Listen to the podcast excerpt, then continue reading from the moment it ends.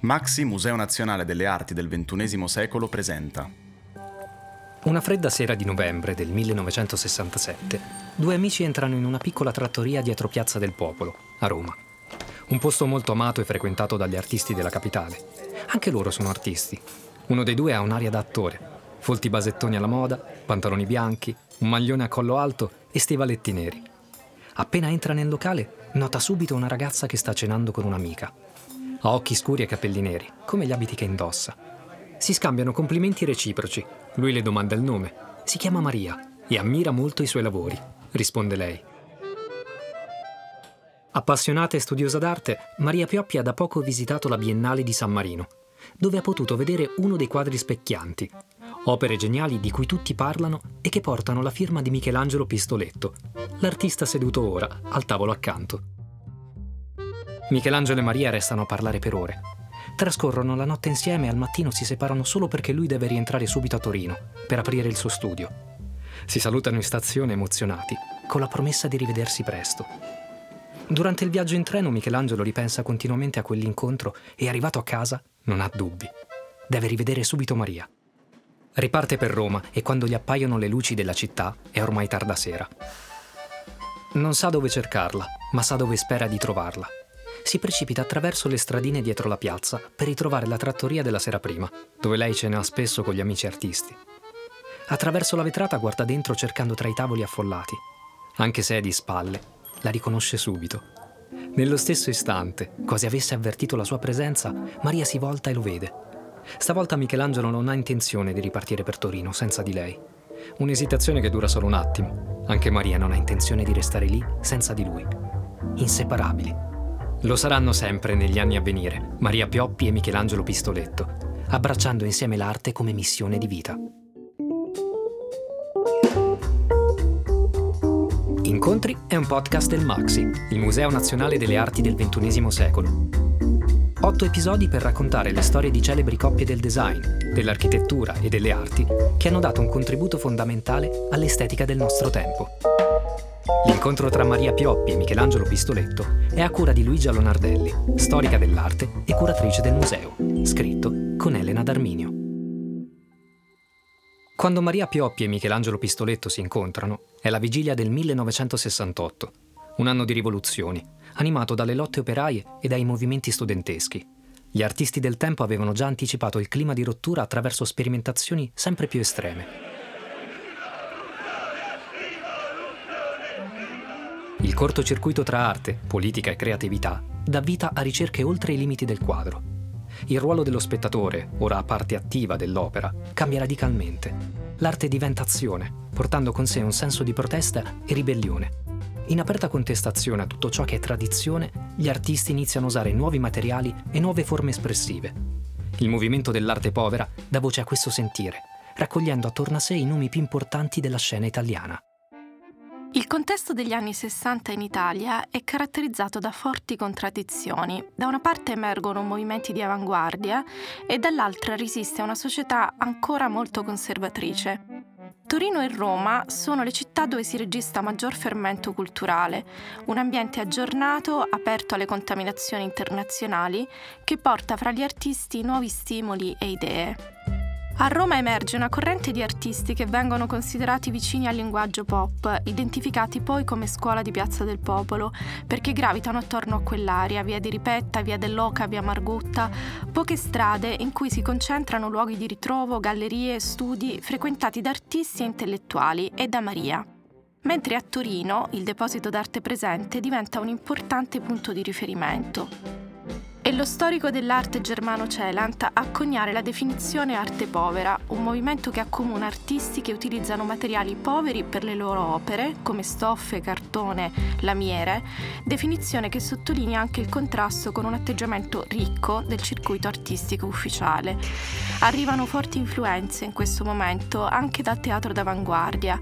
La volontà è quella di coinvolgere il pubblico, di agire per modificarlo, provocando dei meccanismi di liberazione dalla gabbia del pensiero imposto, una strada che in quegli anni anche Michelangelo, dopo anni di ricerche e sperimentazioni, è pronto a percorrere. Questo confronto portava anche questa informazione di un malessere, eh, di un malessere generale di questa esistenzialità dell'artista che portava a un espressionismo astratto individuale. Michelangelo Pistoletto nasce nel 1933 a Biella, dove la famiglia vive, mentre il padre, un pittore e restauratore della Val di Susa, sta realizzando un'opera commissionata da Zegna per i propri lanifici.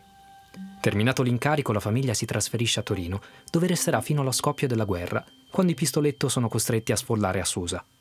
Michelangelo ha un rapporto molto stretto con il padre ed è con lui che inizia a muovere i primi passi come restauratore. Michelangelo cresce a Torino, dove a 14 anni, abbandonati gli studi, inizia a lavorare nel laboratorio di restauro del padre Ettore, rimasto sordo da piccolo, con cui avrà sempre un legame speciale. La disabilità del padre lo educa in qualche modo a sviluppare una capacità di comunicare che non ha per forza bisogno delle parole. Anche il padre ha una vocazione artistica, disegna e dipinge fin da bambino, ma come accadeva per molti artisti ha trovato nel restauro uno sbocco professionale ed espressivo e il periodo di formazione con lui sarà fondamentale per Michelangelo.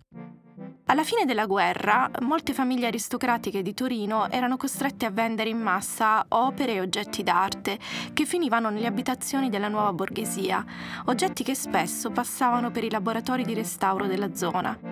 Michelangelo apprende non solo le tecniche di restauro, ma anche tutto quello che riguarda gli aspetti tecnici, pittorici, decorativi delle opere, alla base poi dei suoi lavori futuri, anche quelli più concettuali. In lui rimarrà sempre un grandissimo amore per l'antico e per la tradizione artigianale italiana. Dopo gli anni di apprendistato con il padre, Michelangelo si iscrive alla scuola di grafica pubblicitaria Armando Testa, questa volta incoraggiato dalla madre. Sono gli anni 50 e Testa è uno dei primi pubblicitari ad affacciarsi al nuovo mondo della comunicazione.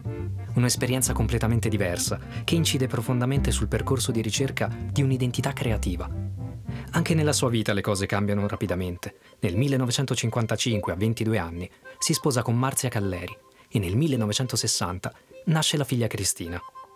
Ma alla metà degli anni 60 il matrimonio entra in crisi e la separazione coincide per Pistoletto con un'importante svolta professionale, l'apertura di un nuovo studio, un'ex tipografia che usa anche come abitazione.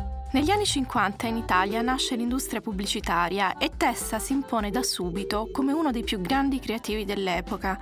Per Pistoletto l'iscrizione a quella scuola significa l'ingresso nella modernità. La pubblicità in quel momento è un mondo molto più vicino alla sperimentazione rispetto all'arte visiva. I due diventano subito amici e per Michelangelo inizia una seconda importante fase di formazione. Da testa impara non solo l'arte della comunicazione, ma anche la capacità di essere diretto, di trovare dei simboli e delle immagini che diventino riconoscibili, semplici, immediate. La scuola durava due anni e quando Testa gli chiede di entrare subito in agenzia non accetta. Ha un temperamento irrequieto che lo porta prima ad aprire un suo studio pubblicitario e poi a cercare un nuovo spazio che possa accogliere un'esigenza che sta diventando sempre più chiara. Vuole dipingere. I primi lavori sono delle tele in cui compaiono dei volti in uno stile che richiama l'informale, spesso autoritratti che iniziano ad avere un forte rapporto con lo sfondo. In questo concentrarsi fra la figura umana e lo sfondo si sente il ricordo delle tavole trecentesche viste con il padre e la galleria Sabauda, ma qui il fondo acquisisce un valore quasi mistico, di inconoscibile. All'inizio degli anni 60, mentre sta lavorando sul fondo nero di una tela, si accorge di vedersi riflesso sulla superficie dell'olio, una fulgorazione che prefigura le opere più celebri dell'artista, i quadri specchianti. Finalmente posso entrare nel quadro, posso entrare nello specchio. Basta che io mi giri per entrare nello spazio vivo. Il presente è il titolo che decide di dare a quel primo quadro, proprio a sottolinearne l'istantaneità, come se solo in quel momento si vedesse davvero. In quegli anni inizia a confrontarsi con gli artisti che animano la scena torinese, tra cui Mario e Marisa Merz, e Gianenzo Sperone, che lavora alla Galleria Galatea e che diventerà in seguito uno dei galleristi più importanti al mondo si configura quel percorso biografico che presto lo trasformerà da Michelangelo all'artista Pistoletto. La sperimentazione attorno all'autoritratto porta Pistoletto nel 1962 alla realizzazione di un filone di opere che diverranno molto celebri, i quadri specchianti, creazioni uniche e originali che colpiscono per la capacità di trasformare il ruolo dello spettatore, portandolo letteralmente dentro l'opera d'arte. Le intuizioni creative di Pistoletto sono solo all'inizio Tra il 1965 e il 66 produce gli oggetti in meno, opere molto diverse tra loro per stile e forma, tanto da sembrare volutamente non realizzate dalla stessa mano. Nel 65 ai quadri specchianti succedono gli oggetti in meno, che poi sono all'origine di tutta una nuova storia. Ma è nel 1967 che nasce una delle sue opere più note, La Venere degli Stracci. Un'icona immortale dell'arte classica, la statua della Venere, viene posta di fronte a un cumulo di indumenti logori, diventando così uno dei lavori più emblematici dell'arte povera. Nel 62 Pistoletto mette a punto la tecnica con cui realizza i suoi quadri specchianti, proiettando fotografie di figure umane su carta velina, poi dipinta e applicata su una lastra di acciaio inox lucidata a specchio. I quadri includono lo spettatore direttamente nell'opera, specchiandosi al suo interno, nella reale dimensione del tempo. L'esperienza di fruizione diventa parte integrante dell'opera stessa l'opera restituisce un'immagine modificata e questo mette completamente in discussione il rapporto tra chi osserva e cosa viene osservato. I quadri specchianti vengono esposti per la prima volta nell'aprile del 63 alla Galleria Galatea e grazie a loro Pistoletto raggiunge immediato riconoscimento e successo internazionali. A metà anni 60 produce ed espone un insieme di lavori intitolati Oggetti in meno, considerati fondativi per la nascita dell'arte povera, opere che apparentemente non sono legate fra loro da analogie formali e che, ipoteticamente, potrebbero essere realizzate da qualsiasi mano. L'intenzione non è realizzare oggetti che lo rappresentino, ma attraverso i quali lui si libera di qualcosa, come spiega lo stesso Michelangelo, non delle costruzioni o fabbricazioni di nuove idee, ma liberazioni, non oggetti in più, ma oggetti in meno. Ma è sicuramente con la Venere degli stracci che Pistoletto crea uno dei suoi capolavori più noti, ponendo le forme armoniose dell'arte classica, rappresentate dalla Venere, in contrasto con il disordine della vita moderna, gli stracci. All'opera sono stati attribuiti molti significati, certamente richiama la relazione che c'è negli specchi fra figure e sfondo, mettendo l'opera dalla parte di chi osserva. La Venere di spalle guarda agli stracci così come li guardiamo noi. È una profonda riflessione sul consumismo che in quegli anni stava entrando nelle vite degli italiani, il canone classico della bellezza femminile svenduto in infinite riproduzioni di statue da giardino e l'ammasso, anche questo infinito, degli scarti dell'industria tessile, il processo veloce e bulimico di produzione e consumo. C'è questa immagine immobile nel tempo, classica, che sostiene questa massa informe degli stracci che sono il consumismo consumato. L'anno in cui Michelangelo Pistoletto realizza la Venere degli stracci è lo stesso in cui a novembre si reca a Roma con l'amico artista Pino Pascali e una sera in una trattoria dietro Piazza del Popolo incontra la donna che diventerà l'inseparabile compagna e collaboratrice di una vita, Maria Pioppi. Nata a Roma nel 1938, figlia di un antiquario, anche Maria è cresciuta in un contesto creativamente stimolante che la porta a iscriversi all'Accademia di Belle Arti, Dopo un lungo soggiorno in Iran tra il 1961 e il 65, rientrata a Roma, Maria inizia a lavorare nelle gallerie di riferimento degli artisti dell'epoca. Maria ha un tipo di formazione visiva, acquisita già da giovanissima, molto vicina ai materiali e alle tecniche dell'antico, come Michelangelo. All'Accademia a Roma ha la possibilità di studiare con Tote Scialoia, una figura straordinaria di quegli anni, che oltre ad essere un grandissimo artista è anche un grande maestro. Le sue lezioni sono frequentate anche da Yanis Cunellis e Pino Pascali, artista morto prematuramente in un incidente pochi mesi dopo l'incontro tra Michelangelo e Maria. Chaloy è stato fondamentale per quella generazione di artisti come ponte verso le esperienze statunitensi e le ricerche estetiche francesi che conosceva molto bene, instillando nei suoi allievi la capacità di guardare al quadro come a un linguaggio che esce dalla sua bidimensionalità. Dopo gli studi, Maria inizia a frequentare l'ambiente artistico romano e a lavorare prima alla Galleria La Tartaruga e poi alla Galleria Arco d'Alibert, dove lavora quando conosce Michelangelo. A novembre del 1967, Pistoletto sta per aprire il suo studio torinese e per l'occasione sono previste performance con poeti e artisti provenienti da tutta Italia.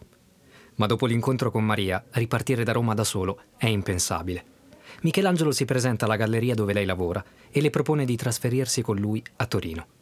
Di fronte a queste parole inaspettate, quanto sperate, Maria esita per attimi che a Michelangelo sembrano eterni. Roma, la galleria, gli amici artisti, lasciare tutto per un uomo appena conosciuto. Io ora esco dalla porta, la incalza lui. Se tu vieni, bene. Se no, quando ho chiuso la porta, è finita lì. Ma Maria ha già deciso. Anche per lei non ha più senso restare lì, senza Michelangelo. Quando escono dalla galleria, iniziano la vita insieme, inseparabili.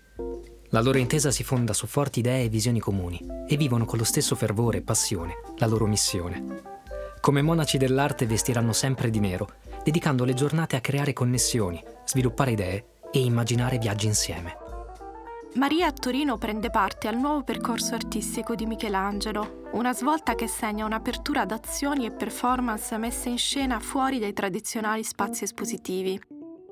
A gennaio del 68 è già presente nella performance Scultura da passeggio, una replica di un'azione già realizzata l'anno prima, utilizzando uno degli oggetti in meno, la sfera di giornali, un'opera composta con pagine di giornali bagnati e compressi fra loro. La sfera veniva fatta rotolare fra le strade di Torino, spinta da artisti, tra cui Boetti e Merz, e semplici passanti, nelle immagini d'epoca che li ritraggono, l'intesa è palpabile e lei sembra essere con lui da sempre, eppure sono passati pochi mesi da quando si sono incontrati. Maria diventa per Michelangelo musa e ispiratrice, tanto da essere spesso presente nelle sue opere. Nel 73 sarà il soggetto di un quadro specchiante, La Venere con la pipa, dove è un nudo di donna in posa ottocentesca. L'emancipazione intellettuale non impedisce di costruire un solido rapporto di coppia basato sulla fedeltà. È un'apertura al mondo che sperimentano attraverso la ricerca di nuovi percorsi artistici, con l'obiettivo di coinvolgere gli spettatori e condividere il loro processo creativo.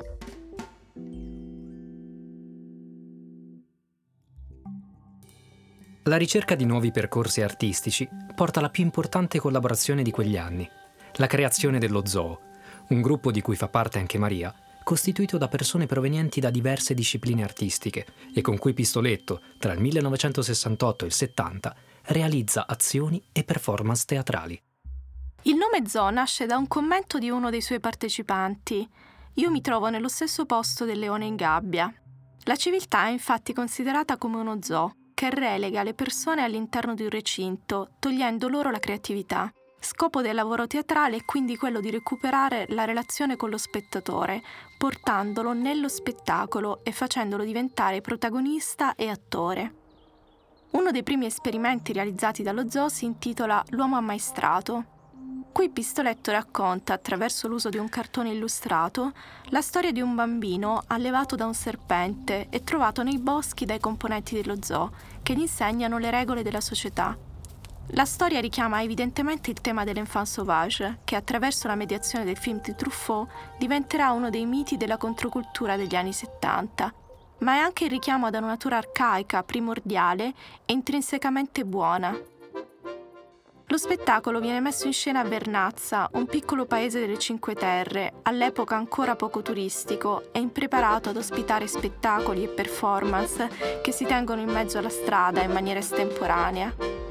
Anche nella vicina Corniglia, dove il pistoletto hanno una casa, il gruppo dello zoo terrà dei lunghi workshop, adottando uno stile di vita comunitario tipico di quel momento storico.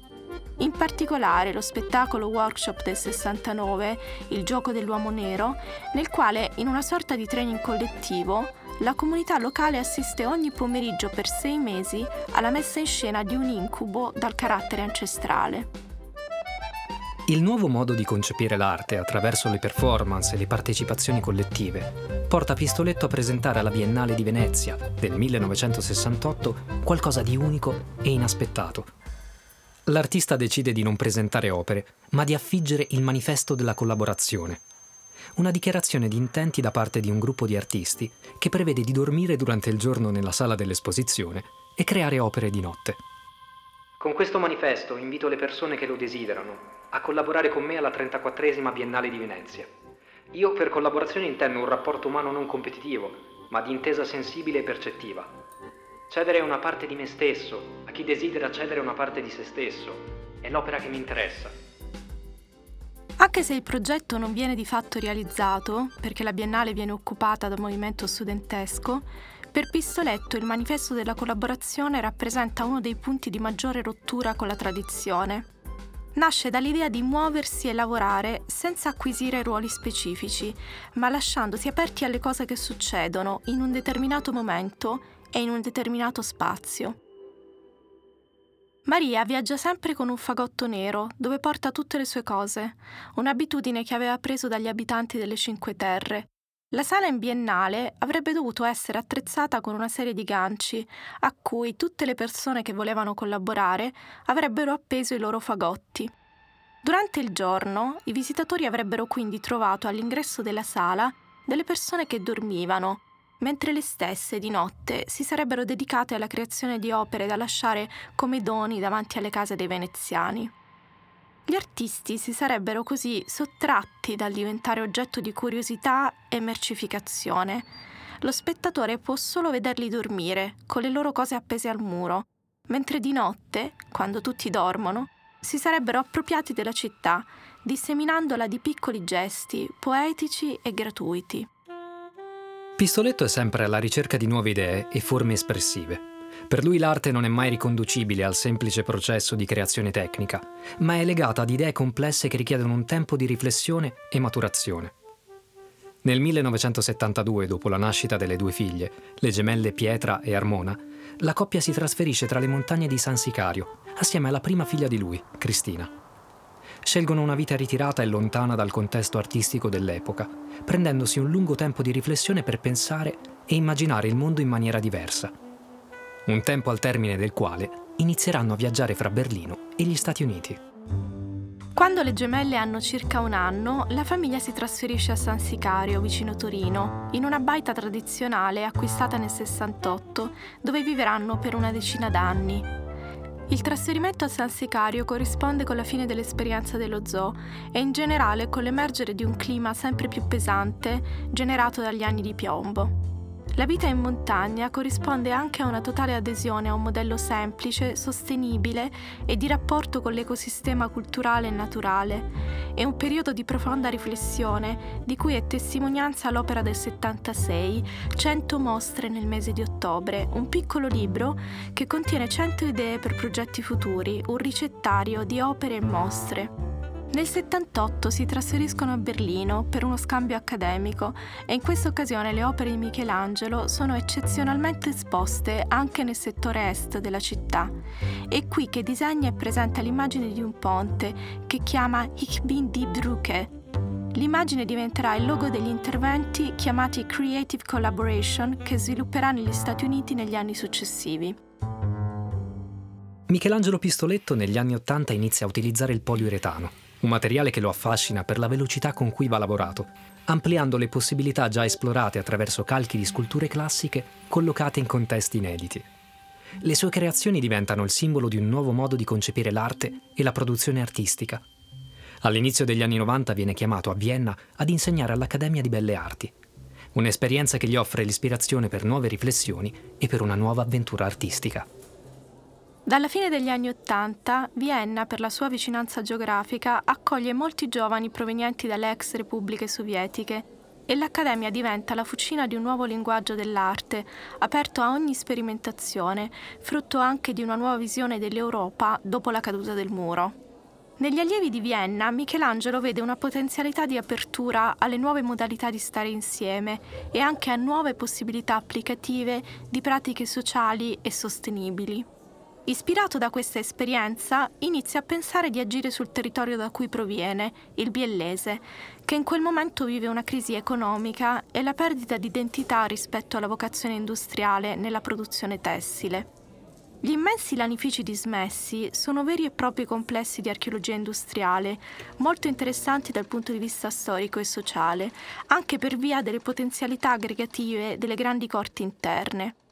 Michelangelo decide di ridare vita a questi luoghi e lo fa ristrutturando uno di questi edifici, inaugurando così uno dei suoi progetti più importanti, Città dell'Arte. Esco dalla politica, entro nell'architettura e poi mi giro e dall'architettura entro nella politica e la stessa cosa succede la spiritualità, l'economia, l'architettura, la moda. Nel 1998 nasce a Biella Città dell'Arte, un luogo di incontro e condivisione, un laboratorio creativo di propagazione del cambiamento che vuole rispecchiare quelli sociali. La coppia vuole riavvicinare l'arte alla società e lo fa attraverso la creazione di un luogo utopico capace di mettere in relazione artisti e discipline diverse. Città dell'Arte nasce come una vera e propria fabbrica di cultura, all'interno della quale operano molte attività diverse, ma anche una vera e propria cittadella organizzata e autosufficiente. Quando aprono il lanificio trasformano quell'utopia degli anni 60, che sembrava ormai dimenticata e impossibile da concretizzare, in un progetto economicamente sostenibile. Maria e Michelangelo costruiscono il mondo che sognavano. Qui gli artisti hanno la possibilità di formarsi all'interno di un ambiente che gli dà spazio e opportunità di poter sperimentare con tecniche e materiali differenti. Qui nascono l'Università delle Idee e Love Difference, un'associazione di promozione dedicata all'interculturalità. Nel 2011 viene inaugurato, in collaborazione con la Fondazione Zegna, il premio Visible, che sostiene le pratiche artistiche in un contesto globalizzato. Michelangelo e Maria si stabiliscono a vivere qui e nel progetto sono coinvolte anche le figlie. Armona è un'architetta e lavora ai progetti di sostenibilità dell'architettura e Pietra studia come fashion designer e lavora ai progetti di integrazione fra moda e arte. Il percorso in costante divenire di Michelangelo Pistoletto approda nel 2003 al Terzo Paradiso, che segna un'ulteriore fase della ricerca artistica. Il progetto consiste nel condurre l'artificio, cioè la scienza, la tecnologia, l'arte, la cultura e la politica a restituire vita alla Terra, spiega lui stesso. Terzo paradiso significa il passaggio ad un nuovo livello di civiltà planetaria, indispensabile per assicurare al genere umano la propria sopravvivenza, ognuno ad assumere una personale responsabilità in questo frangente epocale. Il terzo paradiso è un'intuizione che anticipa la consapevolezza ambientale, divenuta oggi un'emergenza condivisa. Nasce come concetto, idea, missione politica, sociale e spirituale. Il disegno del terzo paradiso è composto da tre cerchi, il nuovo segno di infinito. Due cerchi, come nel simbolo dell'infinito, i due poli che rappresentano natura e artificio, su cui si inserisce un terzo cerchio centrale, il grembo generativo del terzo paradiso, che indica la possibilità di una nuova umanità in cui natura e artificio si vadano a ricombinare Città dell'Arte si propone di realizzare il progetto in concreto. Nascono Nova Civitas, che studia la sostenibilità architettonica ambientale, e Città dell'Arte Fashion, che si occupa di moda etica e sostenibile. Inizia proprio in questi anni la celebrazione chiamata Rebirth Day, la giornata della rinascita Ogni anno si individuano una serie di ambasciatori che si occupano di promuovere il manifesto del terzo paradiso nel mondo. Uno dei luoghi prescelti è Cuba, una meta significativa nella vita dei pistoletto. Il progetto si concretizzerà in tanti modi e luoghi differenti, all'interno dei musei, in installazioni pubbliche, nel Palazzo delle Nazioni Unite, nel Bosco di Francesco ad Assisi con degli ulivi, fino a diventare nel 2017 il simbolo della missione spaziale Vita e dare il via a molte collaborazioni, tra cui quella con la cantante Gianna Nannini, con l'installazione Mama, una scultura vocale che lega l'orchestra di stracci di Michelangelo, in cui a produrre i suoni sono dei bollitori da tè, a una melodia scritta dalla cantautrice utilizzando la parola mama. Sì, il terzo paradiso vuole essere un'apertura delle porte dell'arte verso la società, ma per uno scopo diciamo sociale. Dopo tanti viaggi e ricerche, l'approdo a Città dell'Arte è la realizzazione del sogno di vivere dentro l'opera.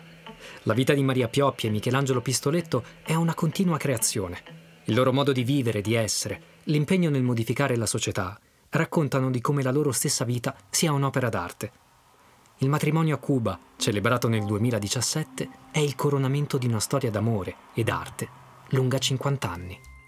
Le scelte di vita di Maria e Michelangelo sono sempre state totalmente antiborghesi, anche se entrambi non si sono mai definiti rivoluzionari o contestatori.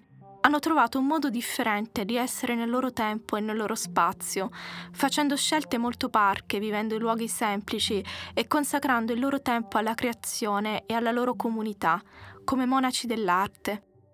In questo senso, una delle opere più importanti è sicuramente il luogo di raccoglimento multiconfessionale realizzato nel 2000 all'interno dell'ospedale oncologico di Marsiglia.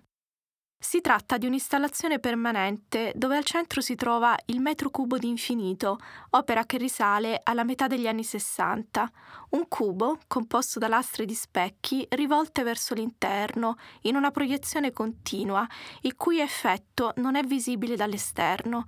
Immaginiamo quindi un gioco di riflessi all'infinito, ma non possiamo vederlo, che è l'idea del divino, dell'inconoscibile. In un metro cubo c'è l'infinito. Dal centro di quest'area si sviluppano delle cappelle dedicate alle religioni ebraica, cristiana, islamica e buddista, riconoscibili dai simboli che Pissoletto sceglie insieme ai rappresentanti delle comunità religiose del luogo. C'è anche una quinta cappella, dedicata alla meditazione laica. È uno spazio in cui raccogliersi e attendere, un luogo che, come spiega Michelangelo, vuole raccontare l'arte come il primo fuoco attorno al quale si sono radunati e scaldati gli esseri umani. L'arte ha un potere salvifico non solo per il singolo uomo, ma è una terapia per l'umanità, perché è il mezzo attraverso il quale ci si mette in cerchio per scacciare la paura e allontanare la notte. Nel 2003 Michelangelo Pistoletto riceve il Leone d'Oro alla carriera della Biennale di Venezia, il più importante riconoscimento per un artista, e per l'occasione presenta il tavolo Love Difference, un quadro specchiante dove riunisce personalità da tanti ambiti differenti, cercando un dialogo comune all'interno delle culture mediterranee. Nel 2004 l'Università di Torino gli consegna la laurea honoris causa in scienze politiche e nel 2013 arriva il prestigioso Premium Imperiale, assegnato dall'imperatore del Giappone. Mentre il 2016 è la volta della laurea in comunicazione e didattica dell'arte conferita dall'Accademia di Brera, che gli riconosce un ruolo di primo piano anche come comunicatore, oltre che come artista. I premi e i riconoscimenti ricevuti in questi ultimi due decenni sono molti e indicano l'importante contributo che l'artista ha dato e ancora dà alla storia dell'arte, la sua capacità di guardare all'operazione artistica come qualcosa in grado di incidere profondamente dentro la realtà delle cose è tuttora rivoluzionaria. Le idee alla base del progetto di città dell'arte coincidono anche con le intenzioni e gli obiettivi che il Maxi si è dato per i prossimi anni. Risuona ancora come un monito e un invito al cambiamento una dichiarazione fatta da Michelangelo. Città dell'arte si fonda sull'idea che l'arte è l'espressione più sensibile e integrale del pensiero ed è tempo che l'artista prenda su di sé la responsabilità di porre in comunicazione ogni altra attività umana. Dall'economia alla politica, dalla scienza alla religione, dall'educazione al comportamento, in breve tutte le istanze del tessuto sociale. Sono parole estremamente profetiche che rivelano una visione alla quale anche il Maxi si ispira per continuare a immaginare nuovi futuri. Incontri è un podcast del Maxi, Museo Nazionale delle Arti del XXI secolo, a cura di Domitilla Dardi, Luigia Lonardelli, Elena Tinacci, coordinato da Prisca Cupellini. Una produzione d'Opcast a cura di Francesca De Michele. Supervisione e produzione Francesca Maggiori. Producer Marco Paltrinieri, Alice Andrini. Sound design Gaetano K. Montaggio sonoro e post produzione Aleandro Zannoni.